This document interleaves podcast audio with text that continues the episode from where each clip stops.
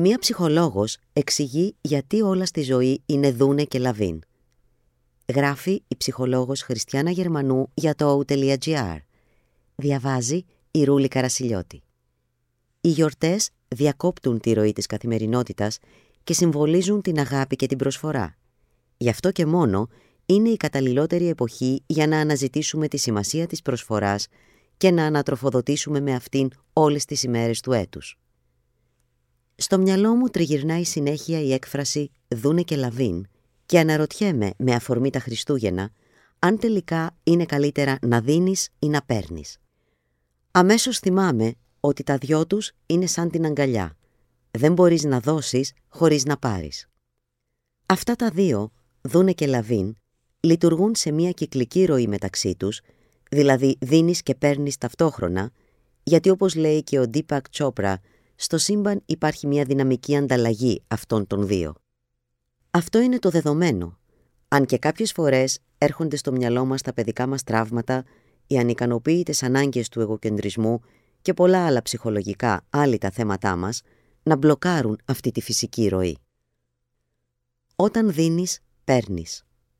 Θεωρητικά μιλώντας, όταν δίνουμε από ένα μέρος αγάπης μέσα μας, χρόνο, χρήμα, δώρα, παρέα, φαγητό κτλ, τότε αυτομάτως παίρνουμε κιόλας. Παίρνουμε ευχαρίστηση, ικανοποίηση, χαρά, ευχαριστώ, χαμόγελα, ευγνωμοσύνη, αγάπη.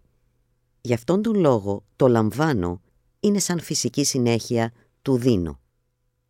Όπως ακριβώς είναι πολύ σημαντικό να δίνουμε για να διατηρηθεί αυτή η δυναμική ισορροπία, είναι εξίσου σημαντικό να λαμβάνουμε με ευγνωμοσύνη και χαρά. Για να μπορέσω να δώσω με ευχαρίστηση, θα πρέπει να υπάρχει κάποιος που θα λάβει με χαρά.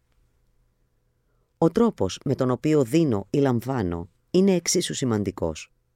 Όπως καλό είναι να δίνουμε από αγάπη και ανιδιοτέλεια, είναι επίσης καλό όταν λαμβάνουμε να το κάνουμε με ευκολία, χωρίς να επιτρέπουμε τις αρνητικές σκέψεις να μπλοκάρουν το δώρο.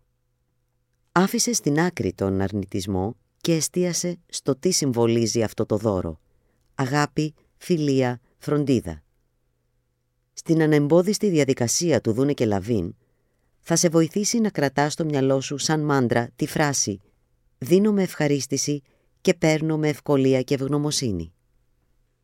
Προσφορά σημαίνει σύνδεση. Όπως είδαμε πριν, Δούνε και Λαβίν έρχονται με μια φυσική κατάσταση ισορροπίας μεταξύ τους και τα πάντα στη φύση κρατούν αυτήν την ισορροπία. Οι μέλισσες, για παράδειγμα, παίρνουν γύρι και δίνουν τη γονιμοποίηση στα λουλούδια. Τα δέντρα δίνουν οξυγόνο και τους δίνουμε διοξίδιο του άνθρακα. Βλέπεις τον κύκλο που δημιουργείται; Σε εμάς τους ανθρώπους, η τάση να δώσουμε έρχεται φυσικά, επειδή αγγίζει την ευαίσθητη χορδή της σύνδεσης που νιώθουμε με τους άλλους ανθρώπους, μια σύνδεση που καταργεί την υπαρξιακή μας μοναξιά. Αν επιτρέψουμε στον εαυτό μας να δώσει ελεύθερα από καρδιάς, τότε βιώνουμε το θαύμα της επαφής και της υπαρξιακής σύνδεσης, μια αίσθηση που δεν ξεχνάς όταν τη νιώσεις πρώτη φορά. Αυτή την αίσθηση θέλουμε να συνεχίσουμε να αισθανόμαστε. Είναι όμως εξίσου σημαντικό να θυμόμαστε την αυτοφροντίδα και να μην θυσιάζουμε τον εαυτό μας στο βωμό της προσφοράς.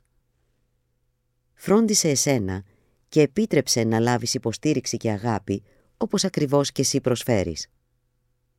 Αφού έχεις ικανοποιήσει τις ανάγκες σου και έχεις φροντίσει τον εαυτό σου, συνέχισε να δίνεις.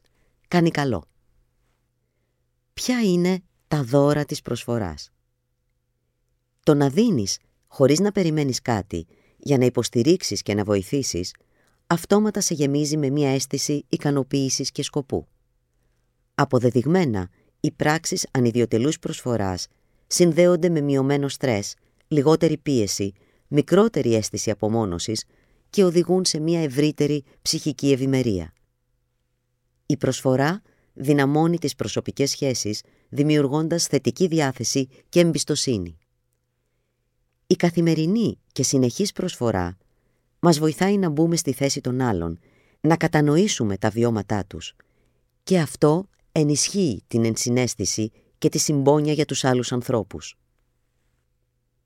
Δίνοντας, καλλιεργούμε μια κοινότητα ανθρώπων που κρατούν ψηλά την αξία της προσφοράς, της αλληλοβοήθειας, της συνεργασίας και του αλληλοσεβασμού, δημιουργώντας έτσι μια πιο ισορροπημένη κοινωνική δομή. Δώσε κάτι και δώσε και το καλό παράδειγμα. Αποδεδειγμένα, οι άνθρωποι αντιγράφουμε συμπεριφορές και η προσφορά δεν αποτελεί εξαίρεση. Αν ξεκινήσει ένας, θα ακολουθήσουν κι άλλοι και αυτή η στάση ζωής θα εξαπλωθεί. Αίσθηση εκτίμησης και ευγνωμοσύνης. Προσφέροντας, έχουμε τη δυνατότητα και την ευλογία να αισθανθούμε ευγνώμονες και να εκτιμήσουμε ή πολλές φορές απλά να θυμηθούμε πόσα έχουμε και πόσα μπορούμε να κάνουμε. Αίσθηση αυθονίας. Όταν ξεκινήσεις να δίνεις, καταλαβαίνεις ότι δεν χρειάζονται πολλά. Η πρόθεση της προσφοράς, όσο μικρό ή μεγάλο είναι το δώρο, είναι αυτή που έχει αξία. Ακόμα και ένα χαμόγελο που φτιάχνει την ημέρα κάποιου, σε κάνει να αισθανθείς πόσα μπορούμε να καταφέρουμε, πόση αυθονία υπάρχει και τελικά να δεις τη θετική πλευρά της καθημερινότητας. Καθημερινή τρόπη να προσφέρεις, όχι μόνο στις γιορτές. Το πνεύμα της προσφοράς υπερβαίνει, ή τουλάχιστον θα έπρεπε να υπερβαίνει, την περίοδο των γιορτών. Το πνεύμα της προσφοράς είναι κάτι που φέρουμε στην καθημερινότητά μας. Είναι ένα με μας. Μερικοί απλοί καθημερινοί τρόποι να προσφέρεις είναι οι εξής.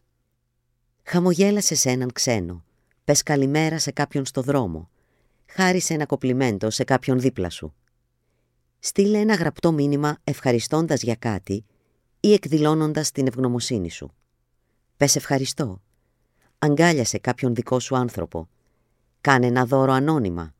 Βοήθησε μια οικογένεια, οργάνωση, κάποιον που έχει ανάγκη. Χάρισε λίγες ώρες babysitting. Πώς να δίνεις όταν παίρνεις; Αν είσαι αυτός ή αυτή που λαμβάνει, και πάλι μπορείς να προσφέρεις. Αναγνώρισε αυτό που σου δίνεται και αποδέξου το με χαρά και ευγνωμοσύνη. Πες ευχαριστώ εννοώντας το, όχι βιαστικά και αμήχανα.